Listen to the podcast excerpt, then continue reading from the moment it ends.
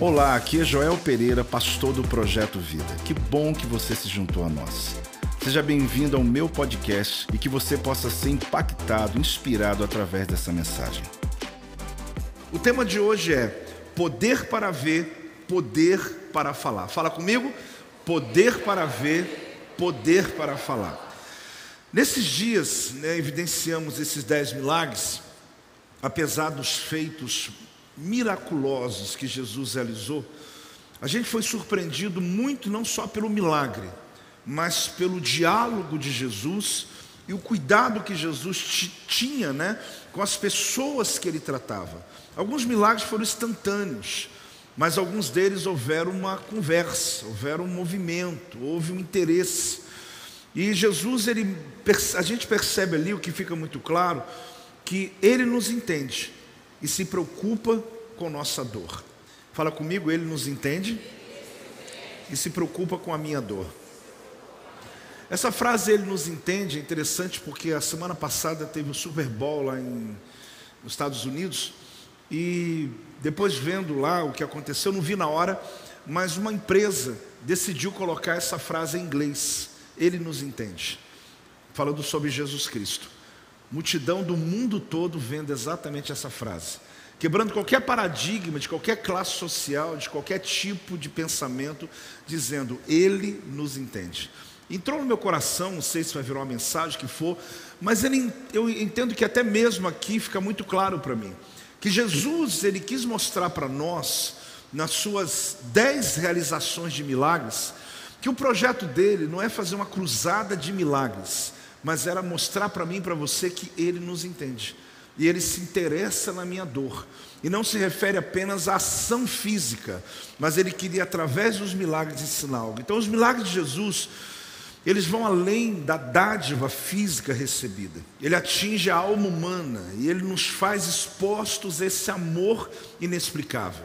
O que eu me apaixono sempre por Jesus, quando eu olho os seus feitos, quando eu olho com cuidado ali a sua rota, né, o seu ambiente, a maneira que ele toca, a maneira que ele fala, a maneira que ele cura, é o quanto a gente não consegue explicar esse amor de Jesus pelas pessoas, pela necessidade de ouvir, de olhar profundamente.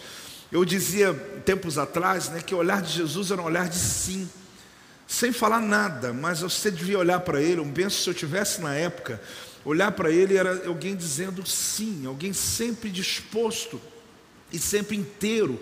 Quando ele estava com alguém, ele estava inteiro ali. Isso me chama muita atenção.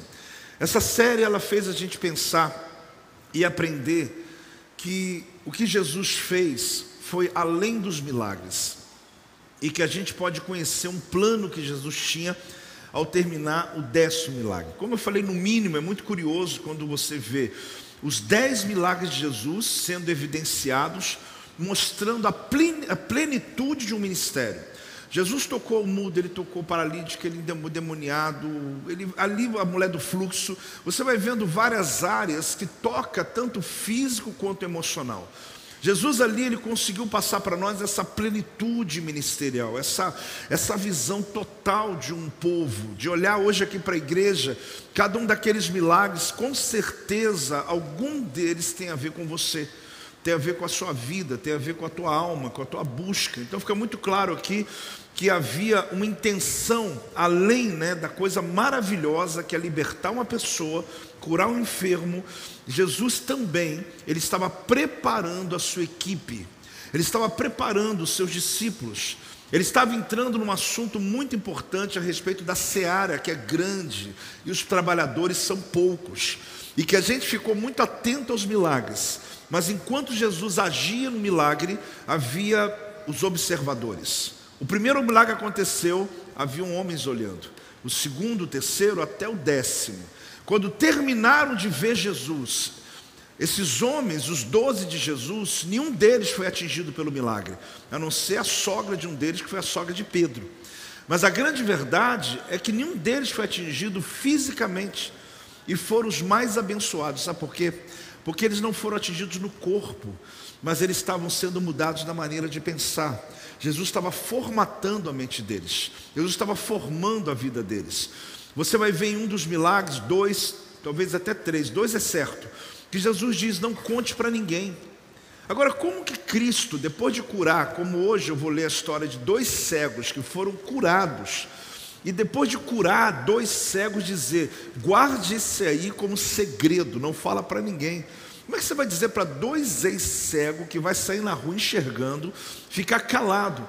Porque na verdade Jesus não queria atrair pessoas para o miraculoso. Jesus não queria criar uma multidão de pessoas de cruzada. Eu não estou falando que é ruim, eu estou dizendo que ele curava sim, ele tinha interesse pela dor, mas ele sabia que ele podia curar mil pessoas e não mudar a vida de ninguém. Ele sabia muito bem que o milagre é só atração, mas a palavra é transformação. Amém, gente?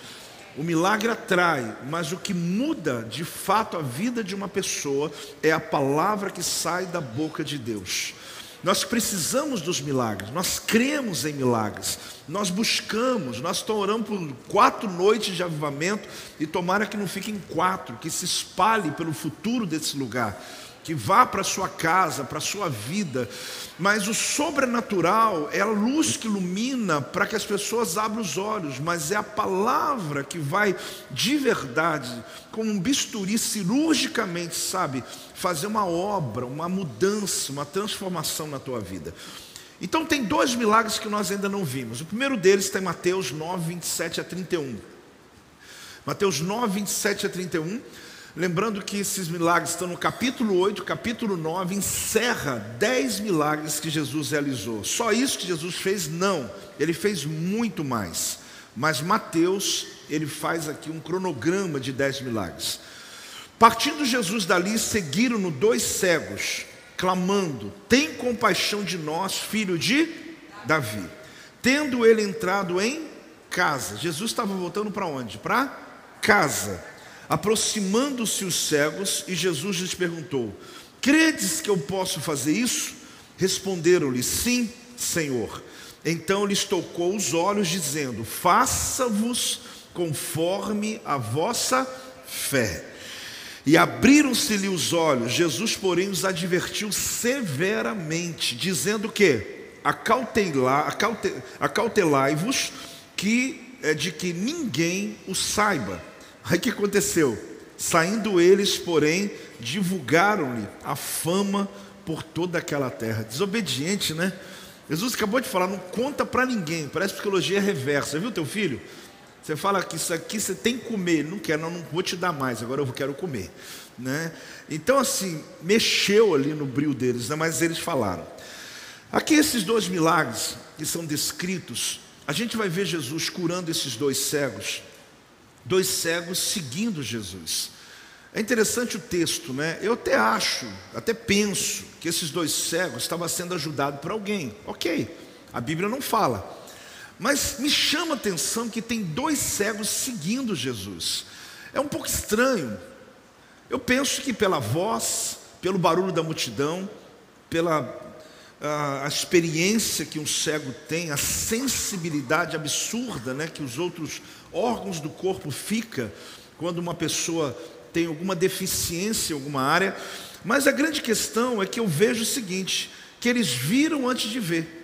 Eles já estavam vendo antes de ver. Após, mas quando vendo, não estava vendo Jesus, mas eles já estavam seguindo Jesus.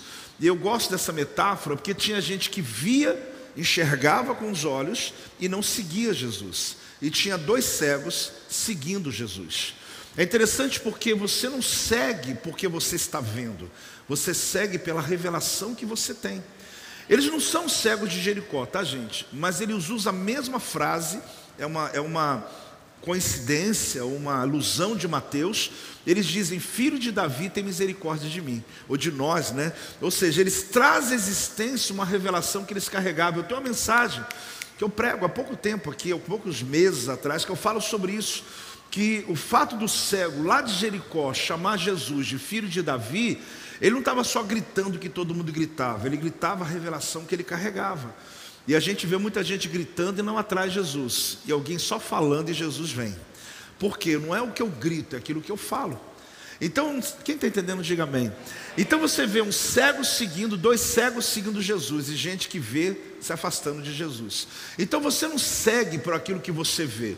Você percebe que tem gente, já falaram comigo, e eu já retruquei isso, que diz assim: apóstolo, se eu visse muitos milagres, como já as pessoas veem, eu nunca ia largar de Jesus. Eu falei: larga sim, pior que larga, porque Pedro negou, porque os discípulos de Jesus viram coisas que a gente duvida, mas eles viram.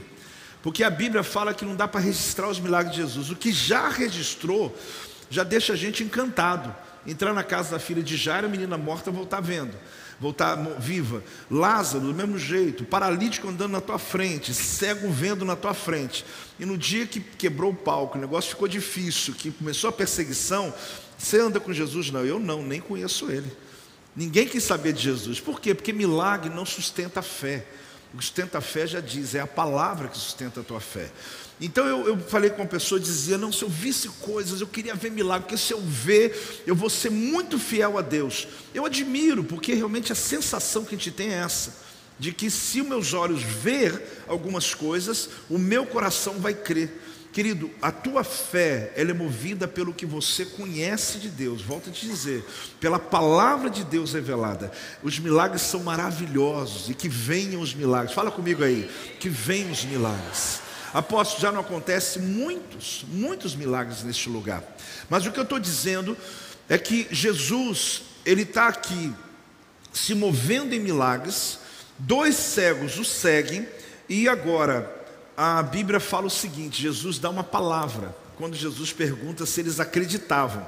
E eles dizem que acreditava. Jesus fala o quê? Seja como vocês creem. O que Jesus falou?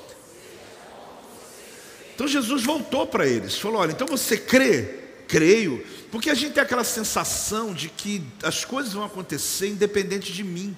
Não, querido, é uma parceria de fé. Vá, a tua fé te salvou. Você vai vendo sempre esse movimento no reino do Espírito.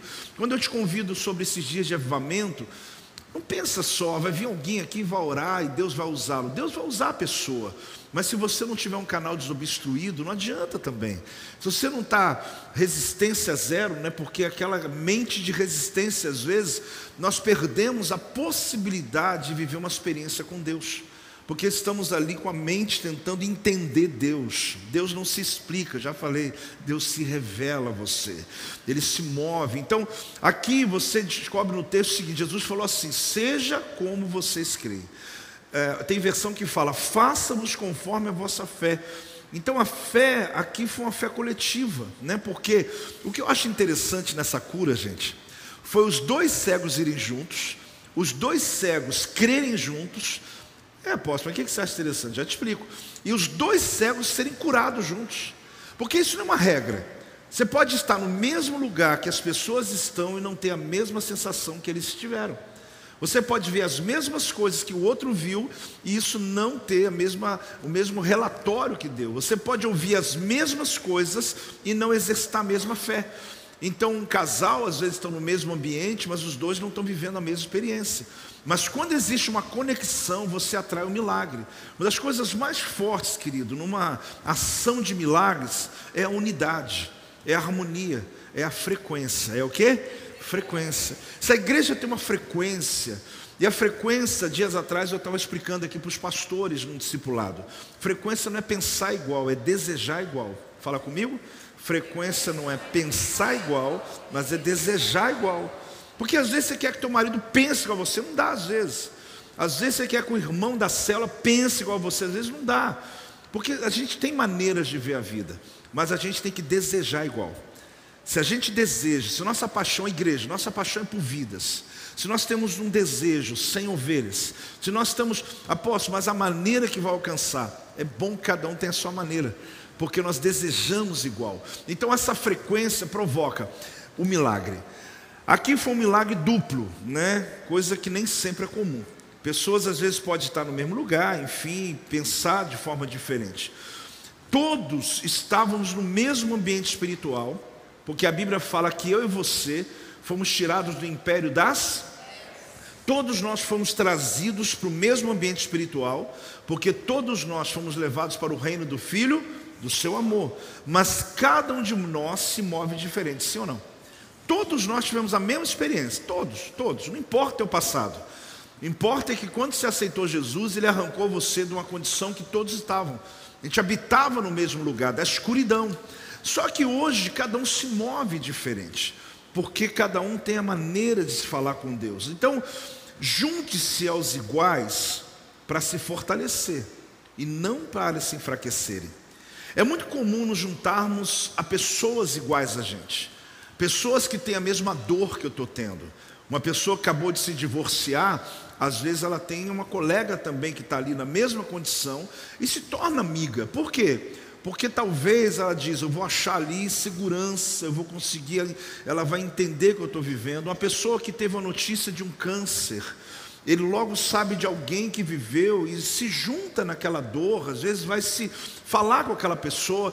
Por quê? Porque você está se conectando de forma homogênea com alguém que está vivendo o que você está vivendo. Você foi mandado embora. E às vezes, na condição que você está, não adianta. Você sabe que alguém que foi também, você fala, meu amigo, vamos tomar um café junto. Por quê? Porque se conecta. Agora, o grande problema não é a conexão de dois cegos, não é a conexão de duas pessoas doentes. Não é a conexão de duas pessoas passando um problema familiar. Não é problema você se conectar com alguém que está na mesma luta que você, largando vício. O problema é duas pessoas se conectarem para enfraquecer, para criticar, para murmurar, para fortalecer as suas convicções de desistência. Porque muitas pessoas se juntam na sua fraqueza, não é para lutar e vencer, mas é para poder se consolar na dor. Quem está aí, diga amém, gente. Então ali você vê que está dois cegos, mas os dois estão crendo, os dois estão atrás de Jesus, os dois estão falando a mesma coisa. Então não tem problema juntar-se na fraqueza de alguém, junta com ele e fala, vamos junto. Às vezes já aconteceu de você se juntar com alguém e falar, vamos para a montanha orar junto, que nós estamos na luta mesmo, então vamos pegar junto aqui, vamos vencer. E no final os dois vencem juntos. A igreja vence junta quando nós temos essa harmonia na nossa linguagem. Fala para o irmão, nós vamos vencer juntos. Fala para ele. Às vezes, querido, a dor de alguém, ela não é a mesma, exatamente a mesma, mas é dor. E quando nós estamos juntos na oração, jejum que a gente está junto aqui, a tendência é o quê? É nos fortalecermos. Porque quando você ouve o testemunho de alguém passando luta e fala, consegui vencer hoje, você fala, meu Deus do céu, vem uma esperança que eu também vou superar essa dor, eu vou superar essa batalha. A Bíblia fala, tendo entrado em casa. Você parou pensar que Jesus entrou em casa? Apóstolo, mas é que Jesus não tinha casa? Provavelmente a casa de Pedro, que Jesus estava morando um tempo, ou da sogra dele, Jesus estava morando um tempo, mas a casa de Pedro. Ah, é quando você for lá em Israel, você vai lá conhecer esse lugar. Essa casa que Jesus entra, olha bem, os dois cegos estão seguindo Jesus. Jesus já tinha curado oito. Jesus já tinha feito coisas, porque foi uma sequência de milagres. E Jesus então está voltando para casa. Ou seja, acabou. Aí vem dois cegos, insiste, insiste, insiste, entrou na intimidade de Jesus, na casa dele. Jesus entrou, eles foram juntos, para dentro da casa de Jesus. Então o milagre acontece na casa de Jesus. Era uma mensagem de que o tempo certo ele faria perceptível aquilo que as pessoas não viram ainda Jesus realizar. Mas dentro da casa de Jesus entra aqui uma uma mensagem para nós, né? Porque entraram doentes na casa de Jesus e saíram curados. Quem entra doente na casa de Jesus sai curado. Quem entra doente na casa do Senhor sai curado. Então ali você está percebendo que o milagre acontece nessa casa. Ao serem curados, a frase célebre: Acautelai-vos de que ninguém uh, o saiba. Ou seja, não conte para ninguém. Já lhe disse o motivo. Ele não queria uma multidão ao redor dele esperando o próximo ato sobrenatural. Por mais que ele é Senhor, poderoso, faz milagres, realiza grandes coisas, ele queria mostrar que esse não era o primeiro objetivo dele. O primeiro objetivo dele era trazer salvação à humanidade. O segundo milagre está em Mateus capítulo 9, versículo 32 a 34. Olha o que diz aqui no próximo milagre. Ao retirarem-se eles, foi-lhe trazido um mudo que? Tem um detalhe, o mudo era o que? Endemoniado. Coitado, já mudo já está ruim. Endemoniado, você pensa bem que situação que esse moço estava. E expelido o demônio, falou mudo. Interessante, né? Então onde estava a mudez dele? Estava no demônio. O problema dele era totalmente espiritual. Falou mudo, e as multidões se admiravam, dizendo: Jamais se viu tal coisa em Israel. Mas os fariseus, eles não perdem por nada, né? Ô oh, fariseu, os religiosos, o que, que eles faziam? Gente, como tem gente que não tem felicidade na tua felicidade, né? Se o cara está muito demoniado, foi liberto, por que você vai murmurar? Alguém estava desempregado, arrumou um emprego, você vai murmurar? Alguém estava doente, foi curado, você vai murmurar, você vai fazer o quê? Vai se alegrar. Só que religioso é exatamente essa condição de não conseguir celebrar com alegria alheia. Eles sempre vão colocar um empecilho dizendo: olha, cuidado, hein? Não é bem assim, não, hein? Você está naquela igreja lá. Olha bem, os fariseus murmuravam. Sabe o que, que eles inventaram? Depois de dez milagres que Jesus realizou, pelo maioral dos demônios é que ele expele demônios. Jogaram essa no ar. Eles estavam tão desesperados de ver Jesus curando, amando, porque Jesus não, Jesus não só curou, ele amou pessoas. Ele amou, ele abraçou leproso. É diferente só de alguém que chega ali e cura alguém. Agora, ele joga uma história dizendo o seguinte: ele é do mundo dos demônios. E ele está aqui em nome do maioral dos demônios. Então ele tem um conchavo no inferno. E por isso que ele está fazendo essas coisas. Jesus aqui não respondeu. Mas lá nos outros evangelistas, outra vez fariseus deu uma dessa, ele respondeu na mesma altura. Porque eles queriam mostrar que Jesus não tinha o poder que vinha do Pai como o Messias de Israel. Então, esse outro milagre se trata de um homem mudo por causa de um espírito maligno. Que fique claro que a mudez desse homem, que a doença desse homem não era natural, era uma doença espiritual. Um demônio que entrou em algum momento da vida dele, em alguma situação que ele viveu, algum acidente, alguma decepção, algum ambiente, algum momento de uh, rejeição, que esse demônio entra, ele ficou mudo, ele não falava. Então Jesus expulsa o demônio, ou seja, ele tocou na causa, não no efeito. Porque você sabe que há aqueles que têm uma experiência com Cristo, ou às vezes nem com Cristo, diferente. Ele tem uma experiência de mudança em algo, porque ele se ele treinou, ele se preparou, ele, ele, ele foi atendido por alguém, ótimo, e conseguiu ser liberto de um problema. Só que tocou só no efeito, não foi na causa, não foi na raiz. E a tendência, essa pessoa que passa por aquela situação emocional, é voltar tudo de novo. Por quê? Porque ela não conseguiu resolver o problema de uma vez ela só conseguiu alguns gatilhos para poder, na alma dela, driblar aquele problema. Então ela consegue constantemente, ela diz, até hoje eu consegui, alguns até contam, né? Hoje é 365 dias, 400 dias que eu não faço tal coisa, e estou ali lutando todo dia. Irmão, vou te falar uma coisa: quando eu ando com Cristo, Ele vai na raiz, Ele tira a vontade, Ele arranca de você o pecado, Ele limpa você, Ele cura a tua enfermidade. Fala amém, gente. Então Jesus, ele sabia muito bem o que? Que ele podia até agir emocionalmente, fazer um movimento com aquele mudo ali, ele começar a falar. Mas o demônio que estava nele ia de novo subir em cima dele, ia calar a, a, boca dele de novo, e esse homem não ia falar de novo. Então, quando Cristo age, ele age por completo. Na casa de Jesus, eu falei agora há pouco, né, cegos entram cegos e saem vendo entram endemoniados, impedidos de falar e saem libertos e falando. Então, na casa de Jesus tem milagres. Fala comigo, na casa de Jesus tem milagres. Você viu que entrou cego, sai vendo, demoniado, mudo, sai falando. Então, a gente tem que evidenciar que a fala dele era impedida por causa de um demônio. A gravidade disso, quando não se tem discernimento sobre o que está impedindo você de fazer algo. Às vezes você está achando que o problema é físico, mas é emocional, é somático. Às vezes você está numa luta por remédios, e às vezes é um pacto de demônios que foram feitos, de maldições hereditárias que estão sobre a tua vida e que você precisa de um ambiente de libertação. Graças a Deus que os nossos encontros estão aí para acontecer e muitos que vão se expor ali essa experiência vão ser libertos no poder do nome de Jesus. Por quê? Porque às vezes a gente não entende algumas coisas que repetem na vida da gente. algumas circunstâncias que são contínuas numa mesma família, uma maldição hereditária de morrerem sempre na mesma idade, na mesma doença, um problema familiar que acontece, uma gravidez eh, prematura, na mesma idade, mesma família, sempre do mesmo jeito, e a gente chama de coincidência, a Bíblia chama de maldição hereditária.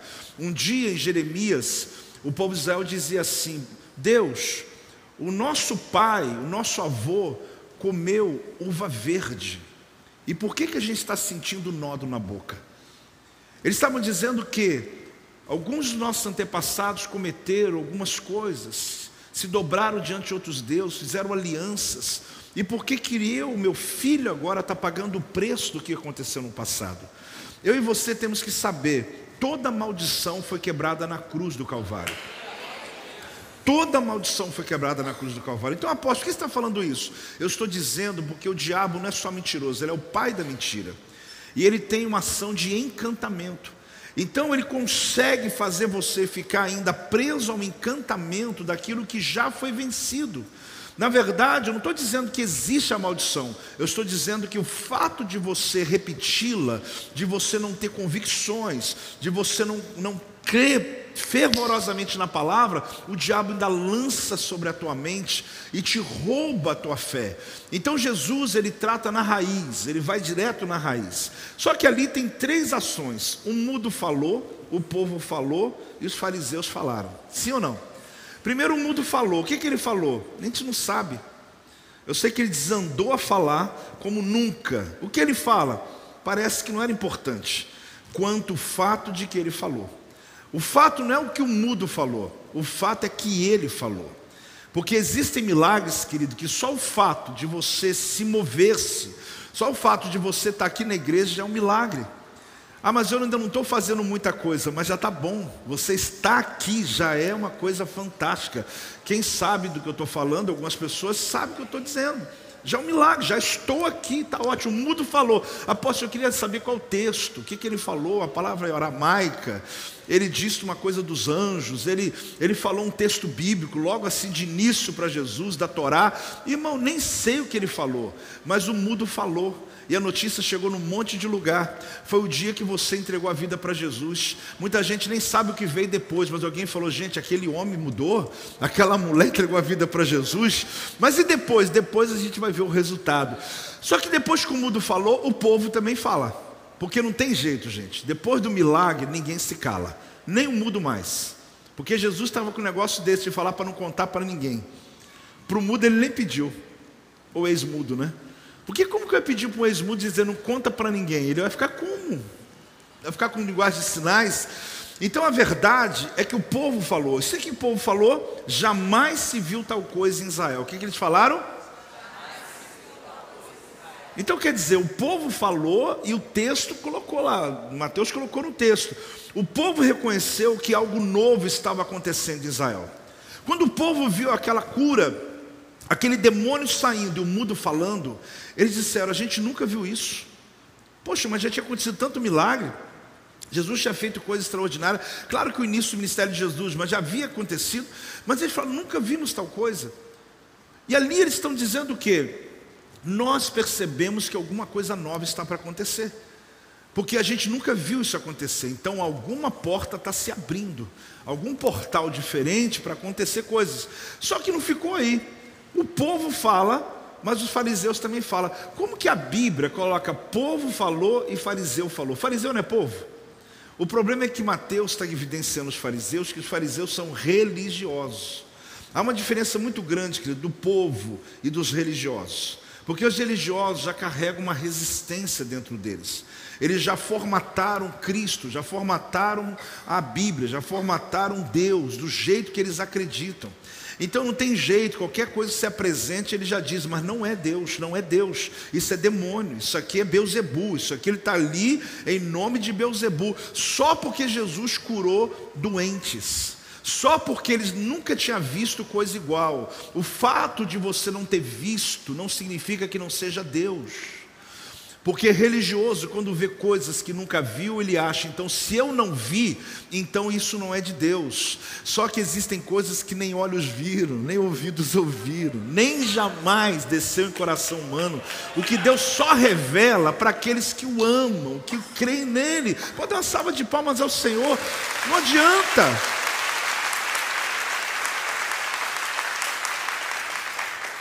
Aqui no projeto Vida, a gente já viveu muitas experiências. Imagino que em muitas outras igrejas também. Só que eu sou pastor daqui, então não sei o que acontece nas outras. Mas o que aconteceu aqui é que por muitas vezes, muitas pessoas não entendiam o que Deus estava fazendo aqui dentro. Porque, como eu lhe falo, existem coisas que Deus revela somente a quem crê. Ele dá a você. Nós vamos começar uma nova série no dia 8 de, de março, na verdade, nasceu, vou lançar essa série, sobre chaves do reino. O que ligares na terra terá sido ligado no céu. Hoje eu já estava lendo um pouco sobre isso. É interessante que o texto é muito claro, que ele vai entregar chaves, que para o mundo é chamado de mistério. Para você é um código que você vai abrir. Então não adianta que as pessoas não entendam. Eu lembro que aconteceram muitas coisas nesses anos. E quando a gente viveu um avivamento muito forte aqui, ainda bem que não tinha internet na época, vocês já pensaram se tivesse internet? Porque não tinha. Quem é dessa época de 2000 a 2004? Faz assim. Depois você pergunta para essa pessoa o que eu estou querendo dizer. Mas você pergunta só o dia que você tiver tempo. Porque não tem esse negócio de perguntar saindo da igreja. Não me fala o que o pastor falou. Não, não, não. Você tem que falar, vamos conversar, marcar um café, uma célula. Aí aquilo lá que o pastor falou, me conta lá a sua versão sobre o que o pastor falou. Irmão, imagina se tivesse internet. Porque Deus trouxe, por uma misericórdia, o que a gente está vendo agora, alguns avivamentos acontecendo. A nossa igreja, estudada por historiadores, pessoas que estudam sobre isso, gente de fora na época, veio gente dos Estados Unidos, veio por quê? Porque estava acontecendo algo que a gente achava que estava acontecendo em tudo que era lugar, os nossos encontros com Deus. Quem se lembra? Jesus amado. Eu nem vou contar muito para escandalizar os novos, né?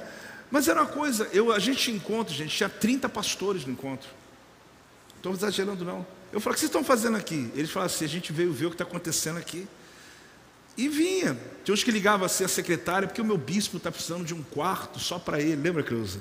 Porque aposta, não sei o que, eles falaram, não tem jeito não, é beliche mesmo. Vai todo mundo. Porque as pessoas vinham tudo que era lugar desse Brasil afora. Mas era interessante porque algumas coisas eram estranhas, até para nós como Deus se movia no meio da igreja. E até porque Satanás aproveitava para tentar lançar a sua maneira no meio da igreja, tinha que ter muito discernimento. Mas para não ficar falando aqui por metáfora, não é estranho que eu entrei nesse assunto, mas eu estou entrando por quê? Porque o fato de você não ter visto não significa que Deus não possa fazer. Está pronto para o novo, querido, não estar pronto para aquilo que está formatado na tua mente. Porque eu formatei a minha mente, você formatou a sua. Só que quando vem o avivamento de Deus, ele quebra paradigmas nossos. Só que você agora tem que viver o que? No conhecimento que eu tenho da palavra e ver aquilo que é de Deus e que não é de Deus. Não estou te assustando, eu estou só dizendo que queira Deus derramar esse ambiente de avivamento, não só agora no nosso jejum, mas esse ano de 2023, o ano da influência, Deus possa derramar sobre você um potencial, porque a unção, querida, é boa, a unção te capacita, a unção te impulsiona, a unção te torna criativo, ela te envolve, ela te dá energia para fazer a obra de Deus, ela traz uma vontade de evangelizar, sim ou não, gente? É uma coisa absurda. Então, ora a Deus para esse batismo, mas acontecendo, não tenta formatar Deus na sua caixinha, porque essa é uma tendência nossa enquanto religiosos, mas nós não somos religiosos. Porque você percebeu que o mundo falou, a gente não sabe o que. Tudo bem, porque o que importa é o que ele falou e não o que ele falou. Importa que ele falou. Agora, o povo falou, e Mateus falou o que eles falaram. Nunca vimos tal coisa em Israel. E agora os fariseus murmuraram dizendo: Mateus também falou, escreveu ele expele demônio pelo maioral, demônios pelo maioral dos demônios. Então olha aqui, quem é você nessa história? Você é um mudo liberto, o povo maravilhado ou religioso indignado? Vocês responderam, Mas quem é você nessa história? Você é um mudo que foi liberto, que hoje quer falar, falar desembeçadamente, quer falar, quer falar de Jesus, quer falar, pelo menos falar quem te curou, né? Falar quem soltou tua língua. Ou você é o povo admirado, que é tremendo, né? Aquele povo que está ali vendo e falou: Meu Deus, estou admirado com o que Deus está fazendo. Ou você ainda é um religioso murmurador, que está com raiva porque Jesus curou pessoas, salvou pessoas, fez a obra e libertou. Então, querido, seja liberto em nome de Jesus, ou vá se acostumando, porque Deus está para fazer coisas grandes e maravilhosas. Ou oh, atrai Deus aí com tuas palmas, atrai com a tua adoração. Aleluia. Tem gente que está muito infeliz, querido, ele está preocupado porque você está feliz. Tem gente que não ganha dinheiro nenhum, ele fica com raiva porque você está ganhando dinheiro.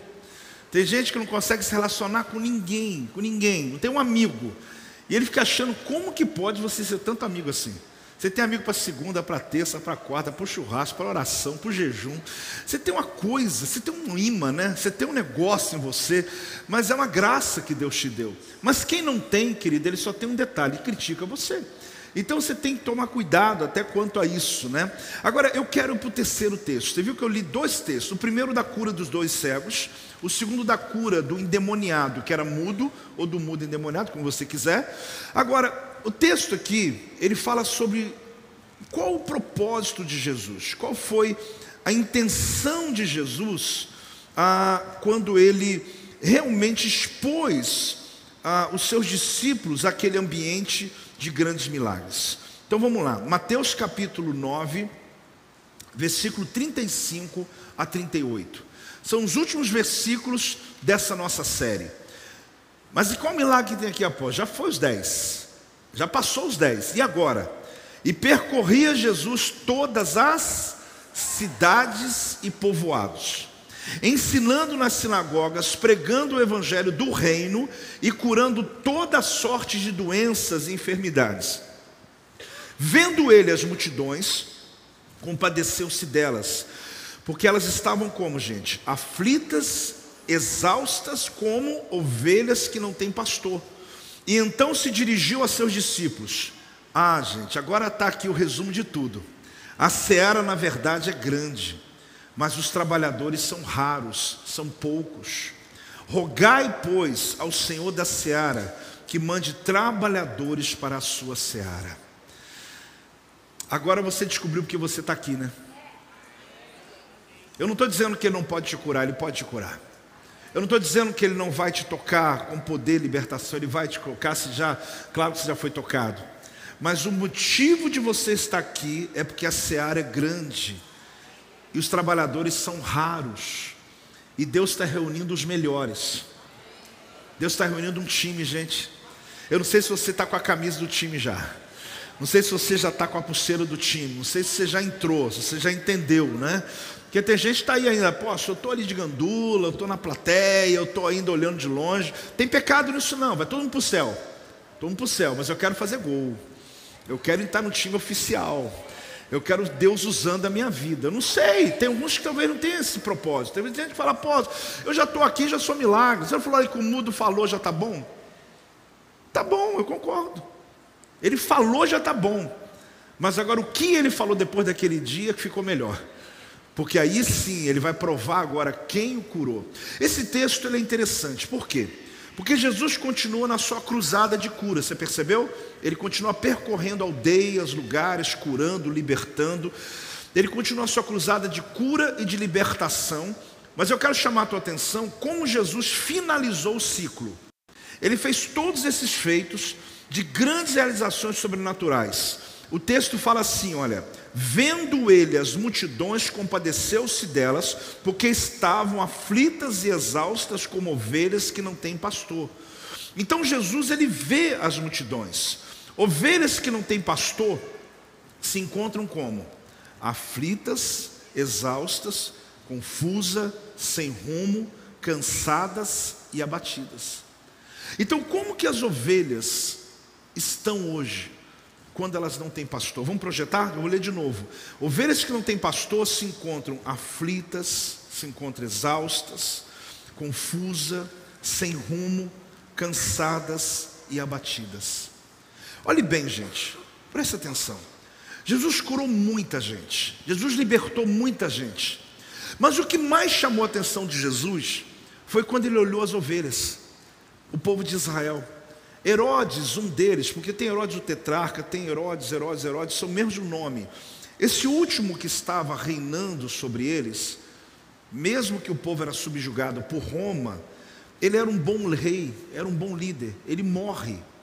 Por conta disso, os impostos, a perseguição, a opressão estava exaustivamente terrível.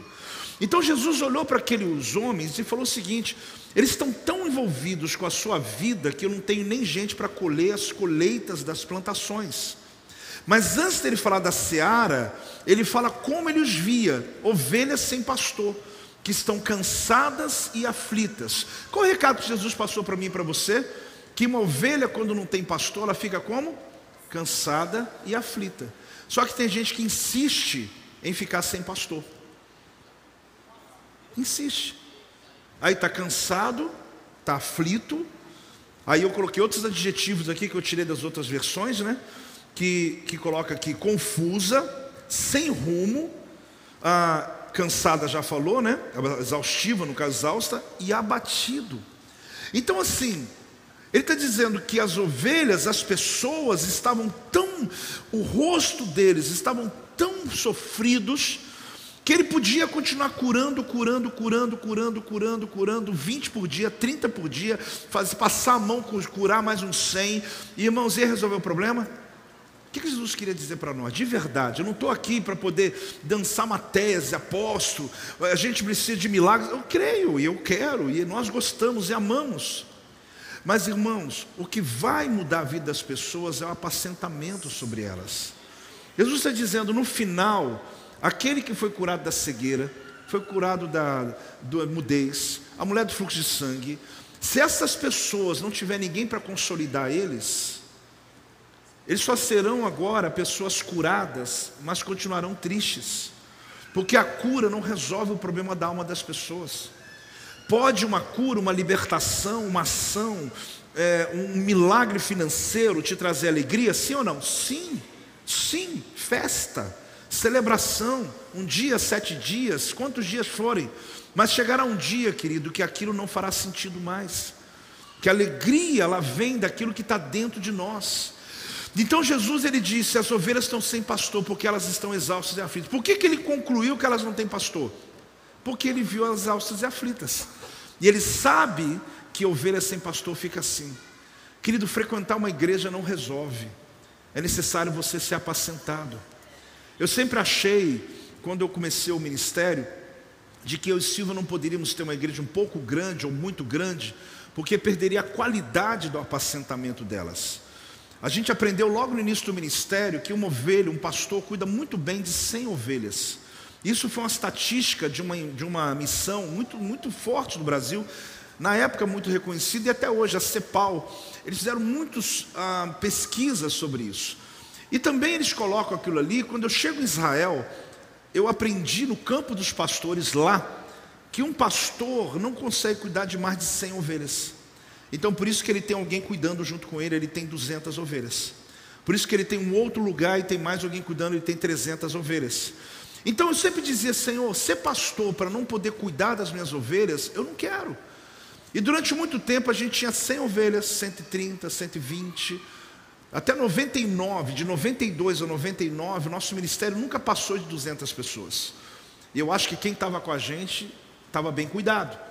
Tanto que muita gente tem saudade da tendinha. Ah, que saudade do pastor na minha casa. Ah, que saudade do pastor almoçar na minha casa. A gente ia mesmo. Porque na verdade tinha ali nosso, nosso grupo de pessoas que a gente cuidava. Só que um dia a gente começou a sonhar. A gente falou: Senhor, a gente precisa romper. Mas não é por causa só de nós, por causa dos seus filhos, por causa de vocês. Onde que eu vou colocar teu filho, os amigos? Onde nós vamos mandar para outro lugar porque aqui não cabe?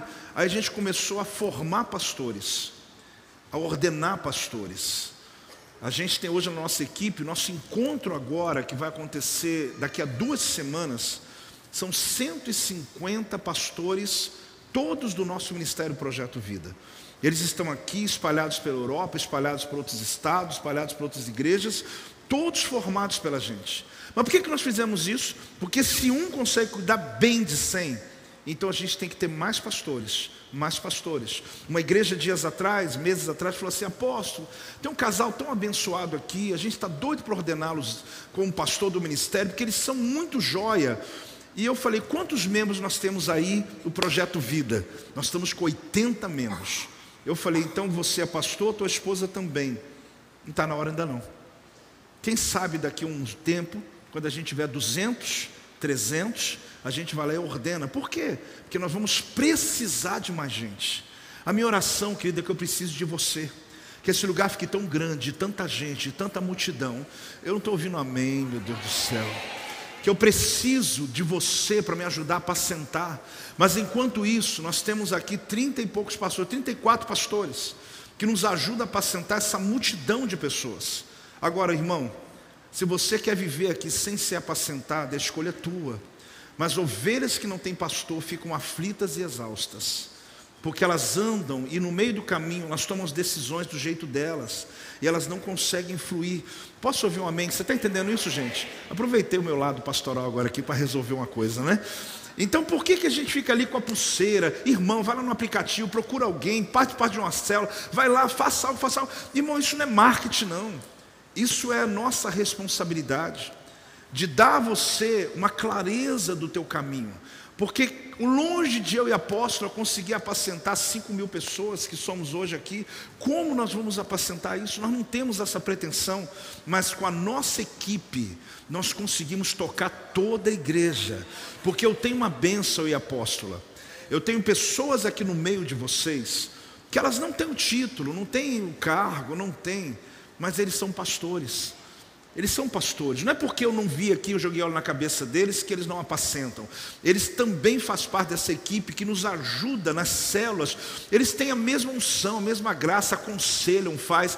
Então, em outras palavras, gente, antes de eu continuar aqui, não fica nessa igreja sem ser apacentado, porque você está correndo risco de chegar no meio do ano exausto cansado, e ficar cheio de crise, ficar cheio de questionamento, ficar olhando, meu Deus, não me reconhece, não sei, ou isso, ou aquilo, ou aquilo. Se junte, porque é melhor. Juntos nós somos muito mais fortes. Dá uma salva de palmas ao Senhor, querido. Nós somos muito mais fortes, muito mais fortes.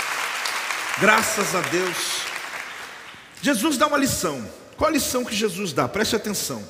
A seara, na verdade, é grande, mas os trabalhadores são poucos. Rogai, pois, ao Senhor da seara, para que mande trabalhadores para a sua seara. Então, o que, que Jesus está exercendo aqui? Influência. Ele está dizendo: olha, ele fez milagres, milagres e milagres. Sabe quem estava de camarote vendo tudo isso? Os discípulos de Jesus. Que no capítulo 10, agora, vão ser levantados 12 de Jesus. Doze que viram todos aqueles acontecimentos e que agora eles estão entendendo a mente do seu mestre que a cura divina era a forma dele trazer o reino de Deus na terra, mas era o caminho para que a palavra pudesse mudar a realidade das pessoas. Então Jesus, olha o que o texto diz, diz assim: Jesus percorria a região. Então, olhe bem, Jesus não esperava pessoas virem até ele, mas ele sim vai à procura das pessoas. Ele percorria, ele foi andando de região para região, cidadezinha para cidadezinha, e cada lugar que ele ia, diz a Bíblia, que ele curava os enfermos, libertava os demônios, ele fazia, trazia o reino de Deus, implantava o reino de Deus naquele lugar. Querido, a obra é a mesma. Cada igreja que nós abrimos é com a intenção de que o reino de Deus chegue naquele lugar, de que a visão que Deus nos deu chegue naquele lugar. Talvez alguém possa olhar com conotação de vaidade, não é, querido.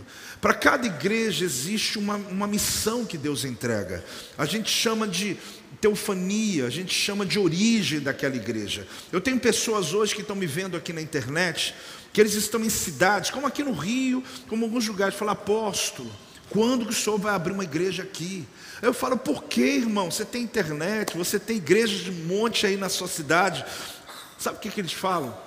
Não existe a questão de bairrismo, eles estão dizendo, a gente precisa de uma visão como nós temos aí.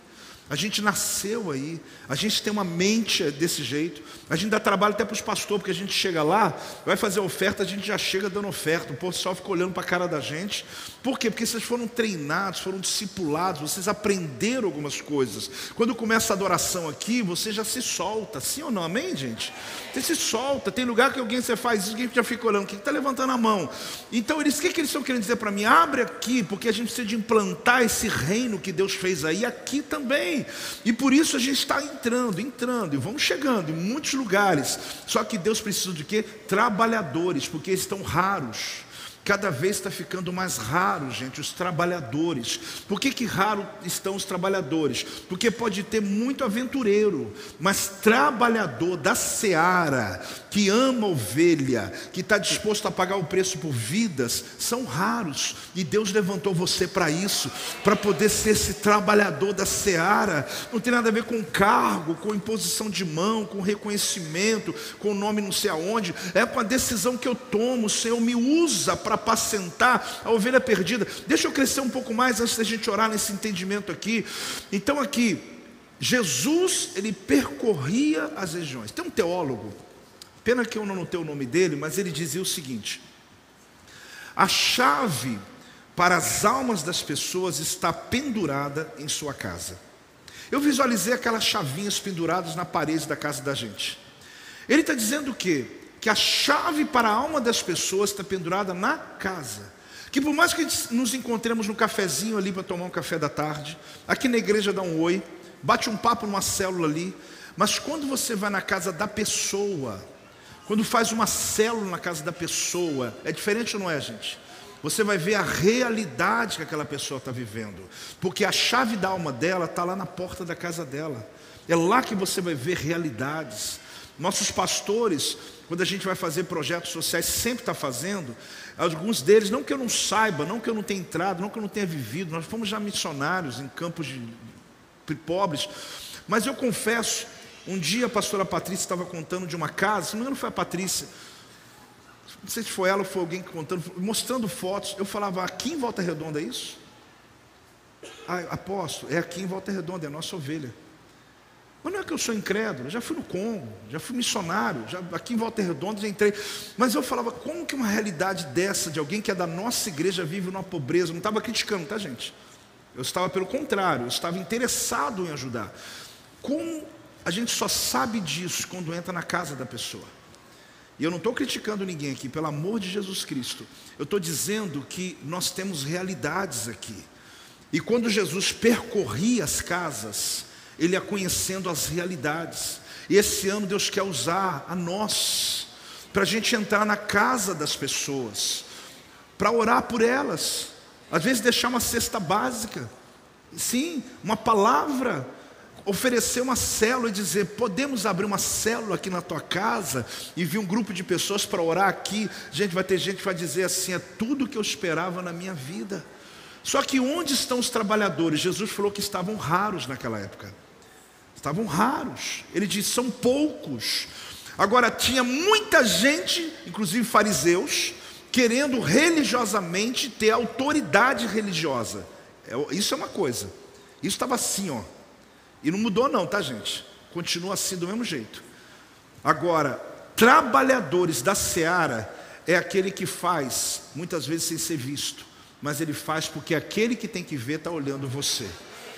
Então, em nome de Jesus, gente, que esse término da nossa campanha hoje, dessa série que a gente está estudando, os dez milagres que Jesus realizou, você entenda que por mais tremendo que os milagres foram, o propósito de Jesus foi esse final. Ele termina a conversa dizendo: Olha, vocês viram tudo que a gente fez aqui? Esse povo que a gente passou, as cidades que a gente visitou, as pessoas que eu curei, é tudo ovelha sem pastor. Se vocês não voltarem cuidando deles, eu vou voltar, vou ter que curar aquele de novo, vou ter que curar aquele. É assim ou não, gente? Mesmo jeito. Uma pessoa é liberta do álcool, você não cuida dela, o que vai acontecer daqui a um ano? Um ano nada, daqui a um mês. O que, que vai acontecer? Ele volta para lá. Então Jesus está dizendo o quê? Essas pessoas precisam de apacentamento, porque elas estão exaustas, elas estão aflitas. Tem gente, querido, sorrindo, feliz, maquiado, trabalha do teu lado, todo dia chega para cima, mas quer que eu te fale a verdade? Muitos deles estão deprimidos, já pensaram em tirar a vida, muitos deles estão infelizes, estão gritando por dentro, estão exaustos, estão clamando por alguém que os ajude. E você está sentando do lado dessas pessoas e não está sabendo que o poder que você carrega, a unção que você tem, ah, meu Deus, pode resgatar aquela pessoa do império das trevas. Um testemunho de Cristo que você der essa pessoa, você vai levá-la uma experiência poderosa com Jesus. A minha pergunta é se os trabalhadores aqui estão dispostos a trabalharem, porque a seara é grande, mas Deus está levantando trabalhadores. Tem alguém aqui? Dá uma salva de palmas ao Senhor, dá um glória a Deus em nome de Jesus. Esse último texto faz a gente terminar o entendimento. Olhe bem o que diz o texto. Vendo ele a multidão. O que, que o texto diz? Você sabe que nem todos veem o povo, né? Diz a Bíblia que Jesus viu a multidão. Apóstolo, claro, é uma multidão, eu vejo a multidão. Não, não é ver desse jeito. Não estou dizendo ver desse jeito. É ver e perceber. A diferença é muito grande. Você pode estar vendo a multidão, mas não perceber nada. Mas Jesus falou assim: Eu estou vendo, e o que eu percebo é que eles estão exaustos. Eles não estão precisando só de cura física, eles estão precisando só de. Eles estão precisando de cuidados. Eles estão precisando de direção, de uma bússola. Eles estão precisando de alguém que os ame. Então, essa capacidade de perceber a necessidade à sua volta, querido, é de fato, e o é, aquilo que é de fato, é uma dádiva de Jesus. Eu oro aqui uma coisa para a gente. Que o Senhor abra os nossos olhos da igreja, meu, meus, teus e meus, para discernir os que estão gemendo à nossa volta. Nem sempre, querido, o silêncio é sinal de saúde, pode ser um alto nível de desespero. Pessoas da tua família que estão silenciosas não significa que estão saudáveis. Pessoas à sua volta que estão no silêncio há muito tempo, pode ser um alto nível de desespero que essa pessoa está vivendo, que ela está aqui, ó, igual o mudo endemoniado. Ele não tem nem capacidade de se expressar, porque ele precisa de um toque divino. E eu vejo isso, eu vejo isso nos próximos dias. Você se assentando, alguém do teu lado junto. Você entrando pela porta, entrando de carro, o amigo vindo de carro atrás de você. Eu vejo isso, eu não sei se você se encaixa nisso. Você chegando na célula dizendo, trouxe um visitante hoje. Mas não é para cumprir meta, irmão, de pulseira. Tira isso da tua cabeça. Isso é um gatilho para você lembrar de um propósito de Deus na tua vida. Jesus fez dez milagres para chamar os discípulos e dizer assim: vocês entenderam? Vocês viram que alguns nem mandei falar para ninguém? Vocês entenderam que o meu alvo principal é apacentar essa multidão de gente exausta? E Deus está dizendo para você e para mim, querido: nós já fomos alcançados, nós já fomos resgatados. Ah, mas eu tenho a luta, pastor, ainda eu tenho, você tem também. Mas no meio da tua luta, continue andando. Lembra? Continue fazendo, continue se expondo, se ponha na, na brecha. Não acha que é para alguém ou outra essa missão, é para você. Então ele tinha essa sensibilidade. E eles vê como ovelha sem pastor. Que interessante. É você olhar com os olhos de Jesus. É você perceber com a percepção de Jesus.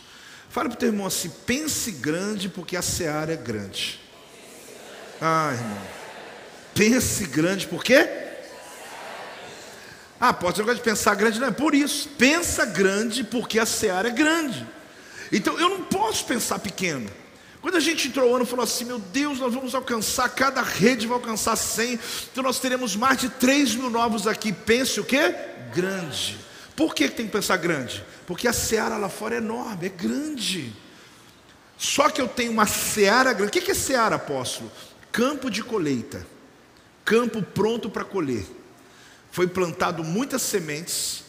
Por exemplo, Volta Redonda. Você sabe quantos anos essa cidade está sendo evangelizada? Sabe quantas igrejas, quantos projetos, quanto que nós já fizemos? A seara está enorme. A internet está chegando na casa de muita gente. Ou você acha que tem gente que não está ligado comigo aqui agora, escondidinho, mas está ligado? Ninguém pode ver que ele está vendo a gente. Porque está ouvindo, está ouvindo, está ouvindo. Só que ele precisa de quê? O toque do poder. A seara está enorme. Só que o trabalhador da colheita está raro. E a gente tem que aumentar a quantidade de trabalhadores. Lembra que eu falei aqui? Eu e Silvia vimos que a gente sozinho não cuidava da igreja, não dava, a igreja não cresceria. A gente foi levantando pastores. Mas eu não preciso fazer porque todos vocês são pastores. Mas como assim, apóstolo? Acabei de ordenar você hoje. Todo mundo é pastor agora. O apóstolo falou heresia. Eu falei, não, a Bíblia está dizendo que lá fora as ovelhas estão sem pastor. E se você cuida de ovelhas, não é o título que te faz pastor. O que faz você pastor, querido, é cuidar de gente. É isso.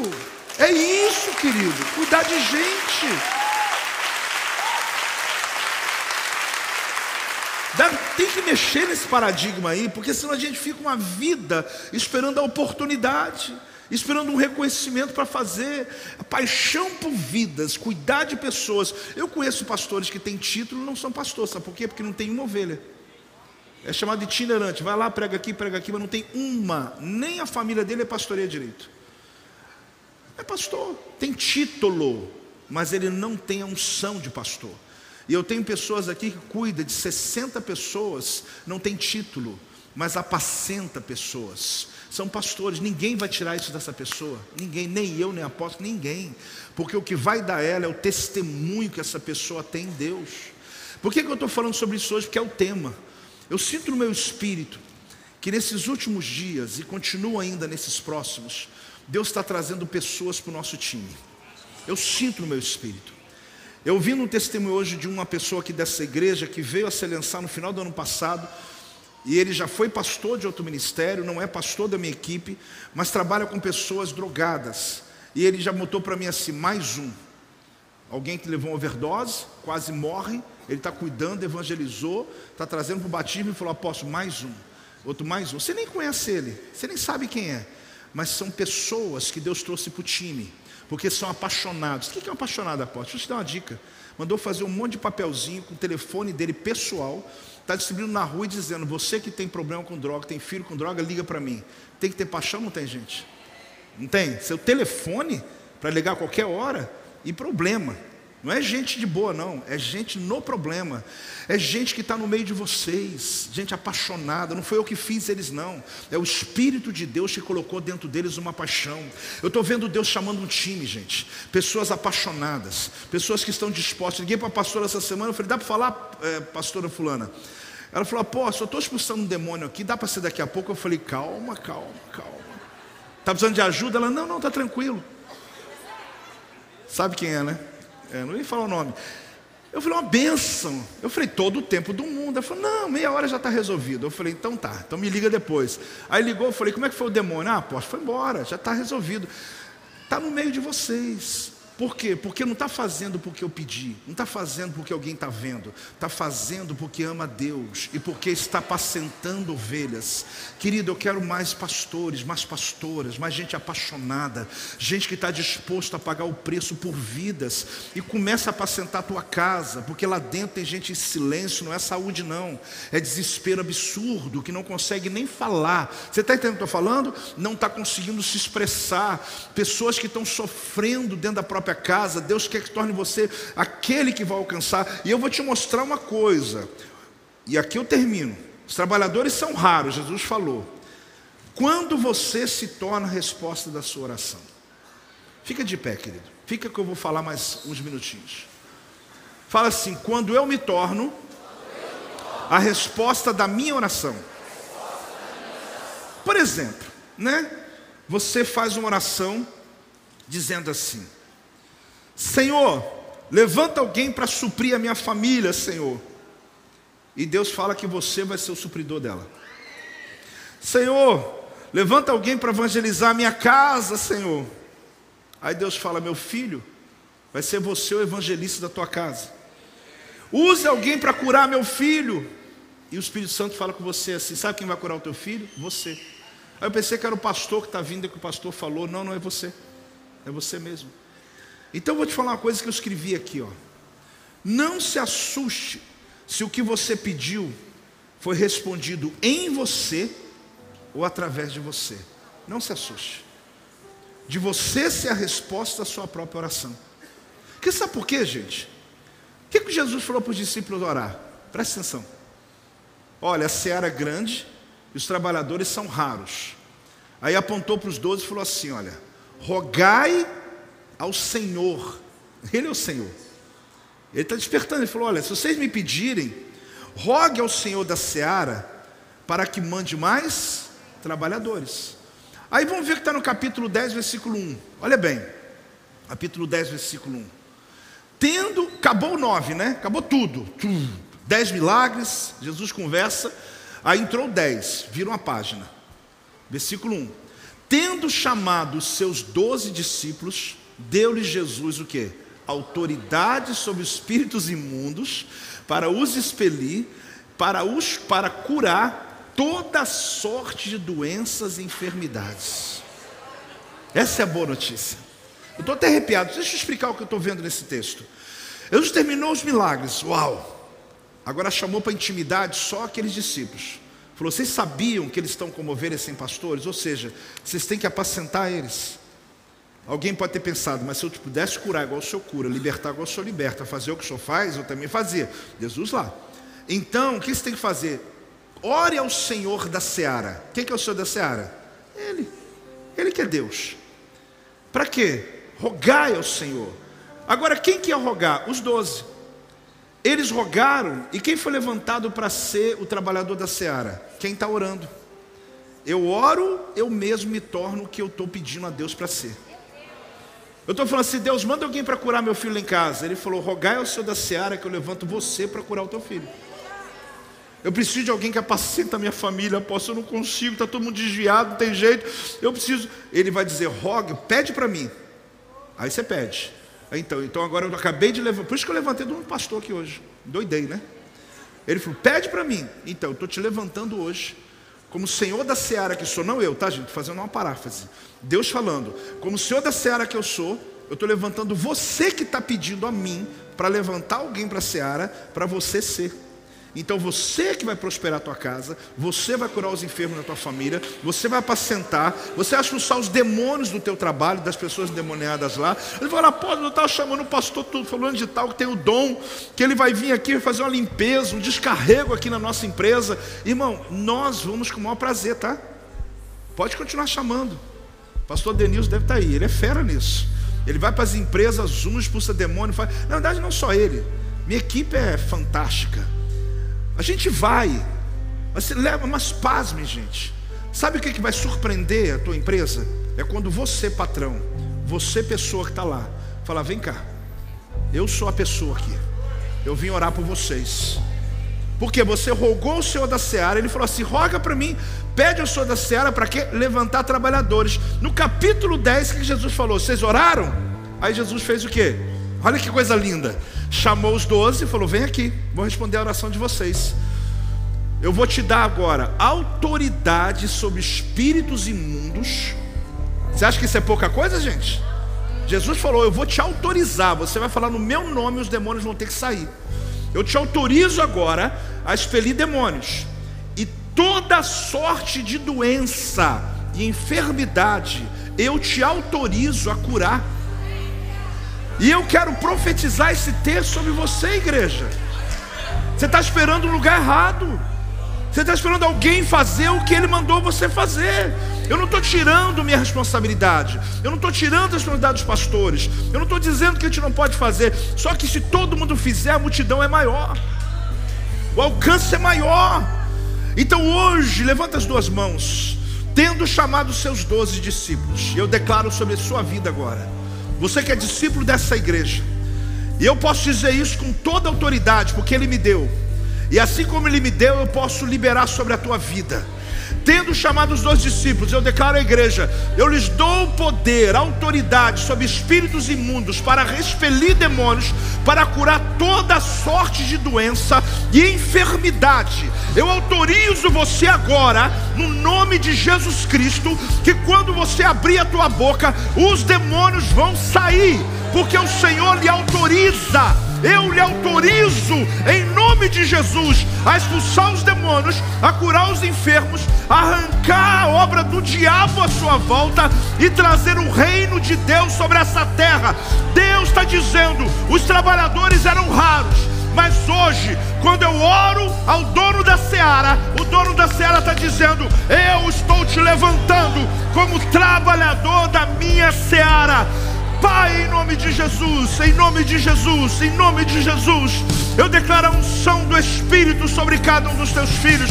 Eu declaro poder e autoridade sobre cada um dos teus filhos. Eu declaro salvação sobre eles. A palavra de autoridade. Meu Deus, hoje o Senhor os levanta.